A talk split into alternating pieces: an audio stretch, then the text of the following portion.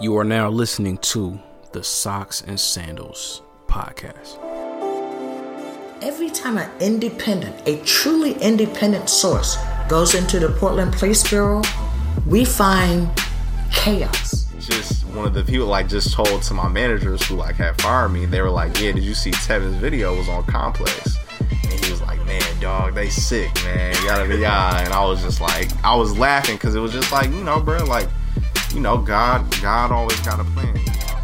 So in that moment, I thought, you know what? I don't care. I'm going to sit here in the middle of this aisle in Target and talk to her and break down what is going on and why she believes that these white Barbie dolls are more valuable or should come home with us over these brown and black Barbie dolls.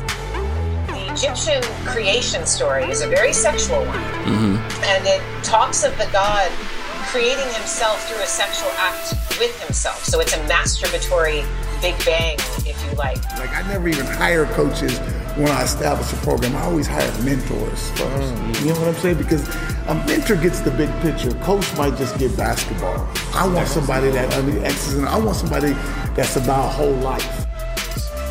I'm not the only podcaster out there. You're not the only marketer out there. Like, there's a lot of people doing the same things. But the things that's going to separate you and I from the rest of the people is that we become our best selves and we just don't quit. So, what is the gospel? What is the pure, unadulterated Yes, gospel? yes, and and that is what I live by. Because the moment this changes is the moment I'm leaving Christianity. Okay, The pure, unadulterated gospel, and I can say it in one sentence, but I'll elaborate. for sure. Is love God and do whatever the fuck you want.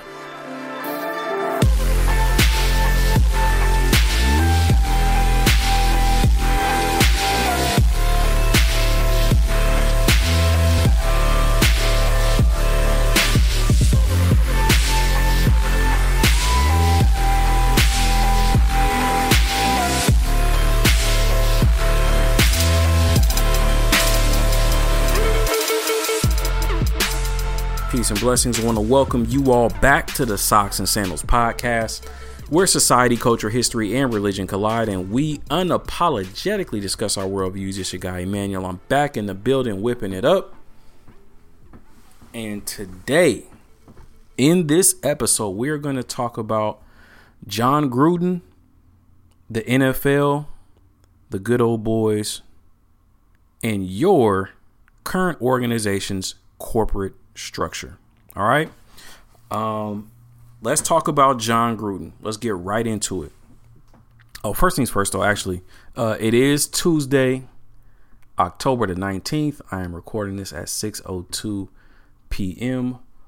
on a lovely day in Portland, Oregon. It's probably one of the last clear days where it's in the sixties, um, because it looks like the weather forecast is saying we're going to be in the 50s and it's going to be rainy for the foreseeable future. So, RIP to this beautiful fall weather. Here comes the gray. Here comes the rain. Here comes the darkness. Now, I'm not mad at the rain. I'm, I'm, I'm going to be honest. As I've gotten older, I've adapted. As a kid, I used to hate the rain. But now, like, as an adult and as I become more introverted, uh, I appreciate the rain you know, a, a rainy day with some good lo-fi music and a task to focus on, I can just lock in and work um, and feel warm and fuzzy, as weird as that may sound. But it's a vibe. It's really a vibe. All right, so let's let's get into it. Um. Oh, uh, one thing I don't do, I don't, I don't announce my socials in the beginning like I should. So, uh, hit me on Twitter or follow me on Twitter at sxsndls. Uh, on Instagram at Socks and Sandals Podcast. If you want to email me, uh, email me at um, Socks and Sandals Podcast at gmail.com. All right, so let's get into it. Jon Gruden. So Jon Gruden, longtime NFL coach. Um, his last, his most recent stop in the NFL uh, on the coaching carousel was in Las Vegas. a coach of the Las Vegas Raiders. He was let go, but basically they they just let him resign. Um, but they were going to fire him if he didn't resign. But Jon Gruden is no longer the coach of the Las Vegas Raiders Raiders because he um, it was found by a you know a long investigation by the NFL. They were combing through hundreds of thousands of emails spanning back all the way to 2011, and they found some emails from Jon Gruden that had racist remarks, sexist remarks, or you know like half naked pictures of women. Um, some of the women were cheerleaders of the Washington football team. Um, racist, sex, sexist, homophobic, calling out names. He wasn't just using it general in general too. He was calling out names, so on and so forth. So um, because we live in a culture where uh, everything is digitized, people are recording conversations, and then the public will respond to it immediately. Uh, it doesn't even take long now for these things to turn into someone being fired or resigning from their position because the precedent has been set. Um, folks will take to Twitter and take to Instagram and turn that story into just the biggest of biggest deals as they should. And that pressure is now put on the owners and the commissioners to act swiftly. And so, probably within, I want to say like 48 to 72 hours of these emails going public in the New York Times and who else I think the Wall Street Journal had published some of the emails. So, yeah, Gruden is out of there. So, just to kind of give you an idea of, you know, the stuff that was said in the emails, I won't spend too much time on this, but um, let me go down the list. So, as far as the homophobic remarks, he made a, a remark about Michael Sam. It was back in 2015 when the Rams, I don't think he was drafted, but they signed him as a free agent, and he was the first openly gay player to be signed to a team.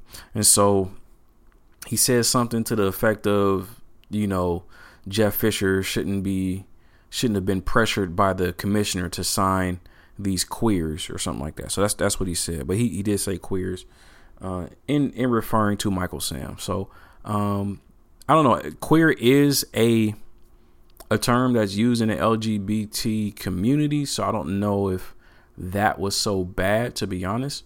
Um, but that's what he said. Now, another statement that he said was all the way derogatory, um, and the energy is unmistakably homophobic and um, discriminatory. So he was referring to Roger Goodell, and he called Roger Goodell a maggot uh, substitute the M with the F because he was mad about the lockout. That's this is this is his excuse. He said he was mad about the lockout. He was mad about how Roger Goodell handled the concussion protocols and like the safety issues around concussions and all of the the new the new rules that pertain to the way that defensive players couldn't hit around the head or neck area and it was making it hard for defensive players to adjust.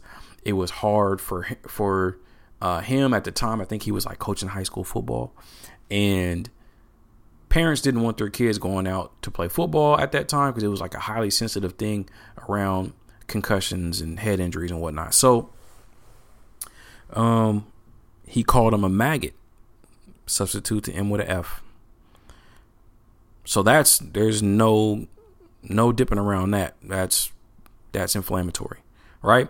So, and then there was a there was an email that he that he sent out, and it was a derogatory term aimed at DeMaurice Smith. Now, DeMaurice Smith is an attorney, a U.S. attorney. He's also uh, has his own private practice. he's a partner uh, in a firm based out of Washington D.C. and he's the president of the NFL Players Association. So when the when the players go to um, their collective bargaining agreements and try to get their get their profit split, you know, with the NFL. He's the one that represents the players. So, um, but Jon Gruden had something to say about him, and he said DeMaurice Smith's lips are the size of Michelin tires. so, with the history of racism in this company in, in his country, you just can't talk about black people in that manner, talking about big lips or how black they are, whatever. You just you can't say that. So um, obviously racist. And there were a few other things. Uh, I, I, believe. Uh, oh yeah, there were the pictures once once again of the cheerleaders that he sent out and that he commented on. Um, and it was an email chain. It was him. It was one of the former aides to Roger Goodell. He was uh, his name was Jeff Pash. He was the league's general counsel. Um, and he was basically the NFL's top lawyer for quite some time. He's no longer with the NFL. He's no longer employed by the NFL, but he was their top lawyer. Um, and so it was him. It was the general manager of the Washington football team, um, Bruce Allen, and there was a few other pe- people on that email chain, and they were passing around, sending photos of topless women, and two of them happened to be cheerleaders that worked for the Washington football team. So it was just a lot of bad behavior. So, but he he took the fall. But one thing I do want to highlight is he wasn't sending those emails to himself. Right? He was sending them to other folks, whether they were general managers that were his friend, uh, a, a lawyer that works for the NFL, you know, one of Roger Goodell's top aides. And so we have to realize that it's it's awkward and it's you know it's, it's just crazy to hear this it, it may seem crazy to some of us to hear these things come out but we have to know that in places of power this is common especially i mean especially in the entertainment industry sports entertainment but even beyond that this is common and so I want us to reflect on ourselves, right? Think about your personal group chats. And now think about all right, you know how your group chat goes down. Now, these are millionaires, some of these guys, billionaires. Um, and they're people of, of, of power in their organizations, right? So, this is their group chat. And we got to understand that the rich, powerful white male group chat, email, text, thread, whatever, it's racist. There's no doubt about it. and even even beyond that, like it, it could it don't even have to be like the most powerful millionaire type people. It's just man, we cannot put anything past white men of a certain age. Right? And it's and it's not like, oh, they're so they're the worst, but it's like, yo, think about the era that they grew up in. Like if you're if you're a white man over 50 or 55, your grandfather was probably anti uh not not immigration, uh why is why is my why is my mind going blank on this? Not anti anti segregate. What's the opposite? Integration. So he's probably anti integration, right? And that was that was a normal stance. So if your grandparents are like coming from that era of just staunch separation, like overt white supremacy, now you and then you you're raised in in an era of early integration your elementary middle high schools were getting integrated when you were coming up the type of things that were normal and permissible when you were a teen in your formative years and now you grow up and you you haven't changed right and even if your friends or the, the guys that you associate with have changed, those guys aren't going to call you out. Right? And so this that's just one of those things where we as non-white people I may say this a lot, but we should not be surprised in the least bit. We should not be surprised. Now, there was there was a statement in review of this situation by Keyshawn Johnson. Um, and there was a, a, moment of surprise. And I think a lot of us, and, not to say that like we should just be bulletproof and just always have our guard up or whatever, but we do have to proceed with caution, right? We do have to proceed with a level of caution. So I want you to hear Keyshawn Johnson's story. And it's not even about Jon Gruden. It's about Bruce Allen, one of the guys that was involved in the um, in the email chain that that Jon was getting off all his sick stuff about, right? Um, but Bruce didn't call him on it. He didn't say, "Hey, Jon, you're going too far."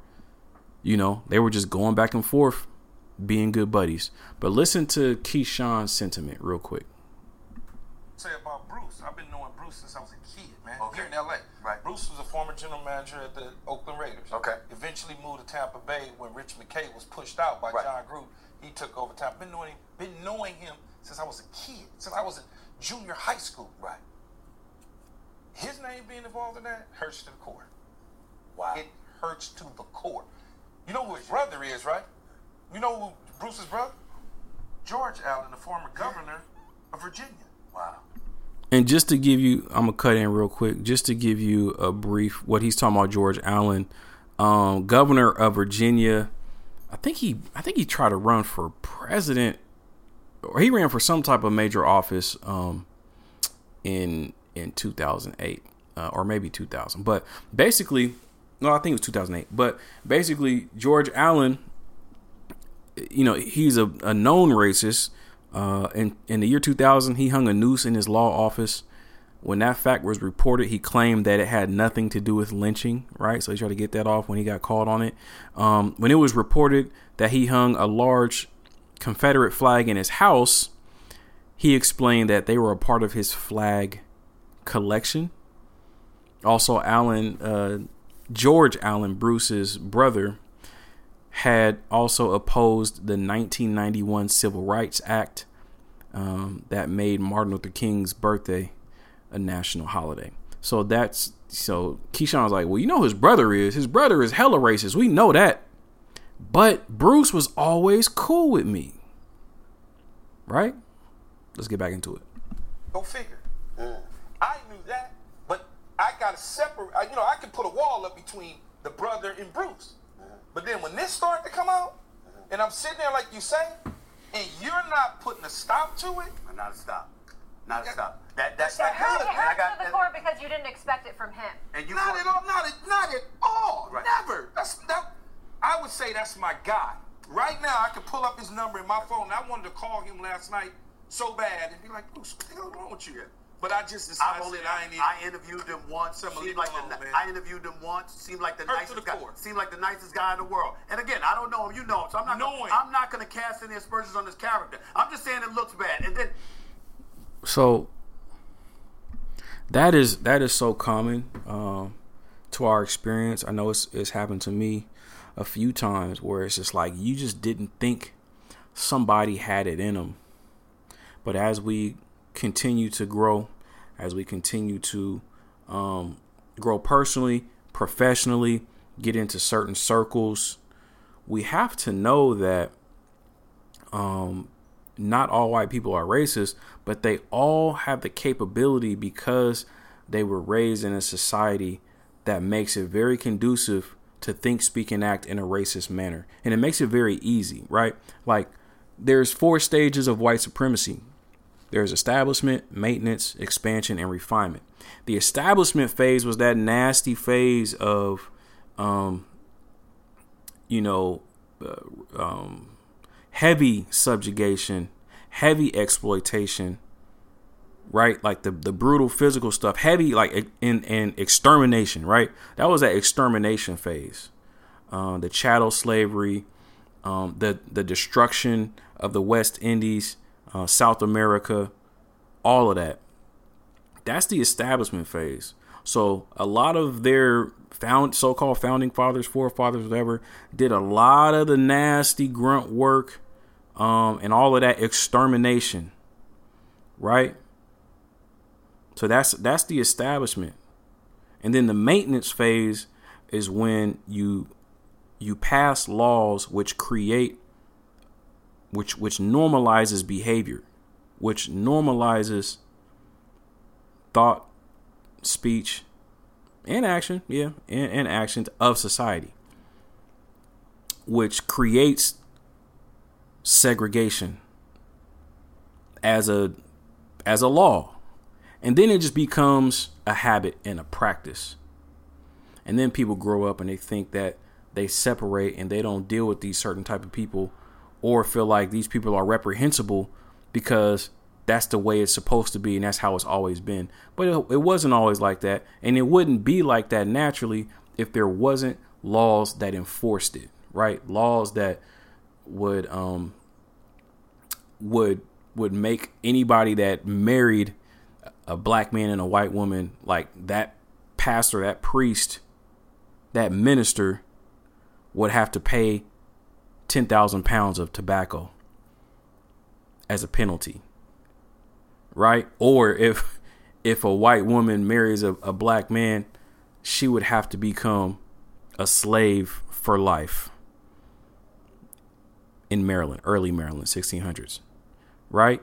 Or also in Maryland if if a if a black man and a white or you know, if there's a miscegenating couple, their child would have to be a slave or a servant of the master for a minimum of 31 years right? So it's just you you pass these laws to create norms to put the fear in people and create this separation. And so that's how you maintain. And then you also cr- create the social no the social construct of race right? You create the the multiple categories the caucasian uh the the homo homo europaeus homo asiaticus homo afro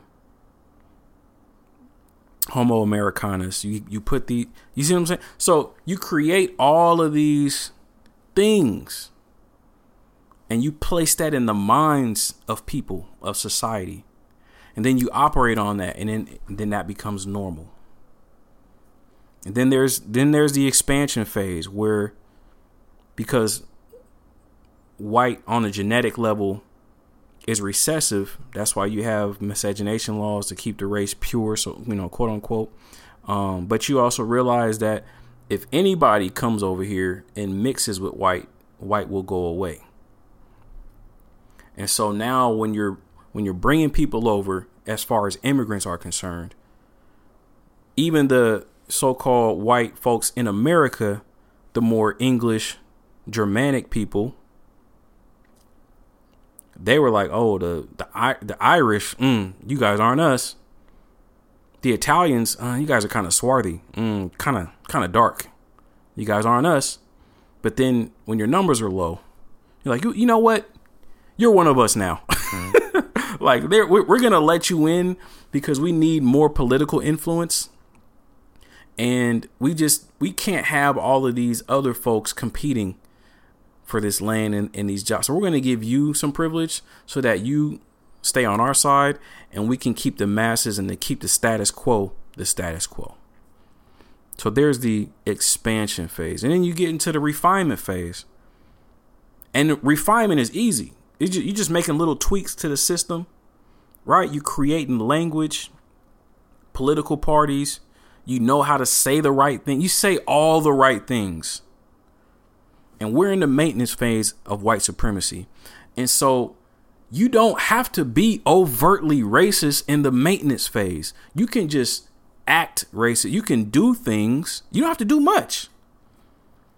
Right? And you can easily exist in a society that's integrated, you can easily have a workforce that is 70 to 80% black but but be so distant from that and you could still be your own regular self in close quarters and feel like there's no recourse because by and, by and large for a large part of history specifically going back to the 1600s in the colonies and all the way up to now up until the internet there was no recourse for what you said in, in so called private. Right? Like it really didn't start until um the the owner of the Clippers, I forgot his name, but that guy was you know, they basically pressured him to sell off the Clippers because they didn't want him to be a part of the NBA because of the racist statements that he made about Magic Johnson and and, and black people, right? And so they forced him to sell the franchise. But that's because his girlfriend, who was black, she recorded his conversation.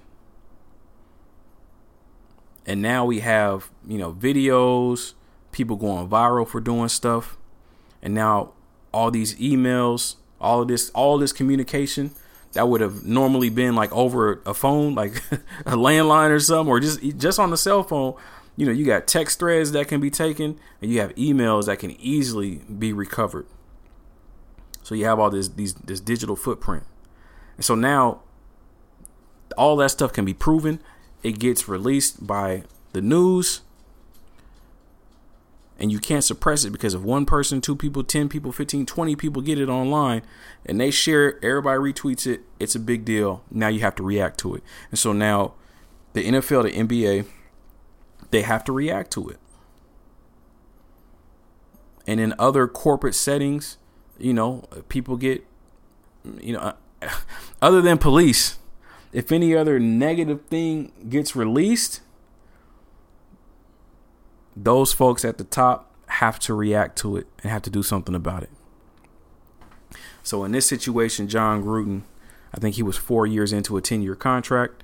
He's out of there. He'll probably still get the rest of his. He signed a 10 year, $100 million contract. I would assume they have to pay him the full 60 million that's left on that contract, but he's probably no longer going to work a day in the NFL again. But what I what I want to focus on is as I wrap this up is that we have to understand that we can't put the prospects of racism racism past any person of power, any white person of power. We cannot we cannot because it's very easy for them to do it. And they've been raised in a society that makes it very easy for them to do it. Because it was it's been normalized right? And so we cannot fall for how cool they are with us. Or man look he's around black people all the time. He's nice to me. She's she's so cool. Yeah that's that's great right and they very and i'm not saying don't be friends. I'm not saying you know don't be cool with them back. But don't you cannot put it past them. You have to know what they're capable of. Right? And we've seen this going way way back. You know uh, george washington had a diverse workforce right? Thomas jefferson had a very diverse workforce a lot of the founding so-called founding fathers of the united states according to our definition of diversity, they had they had a diverse workforce. There's a lot of diversity out there in the fields. It was all diverse. If you mean non-white. But that didn't stop them from subjugating those people and exploiting those people and even brutalizing them. Now today there's not there's the brutalizing part isn't happening in our workplaces but at the top of these organization charts, we know what it looks like. And the outcomes that we're seeing in the workplace, we know what that looks like. The outcomes that we're seeing in society, the racial outcomes. We know we know what that looks like, and that's by design.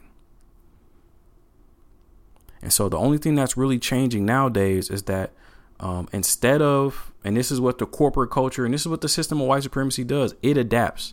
It's not going to leave. You can't destroy it. It's just going to adapt.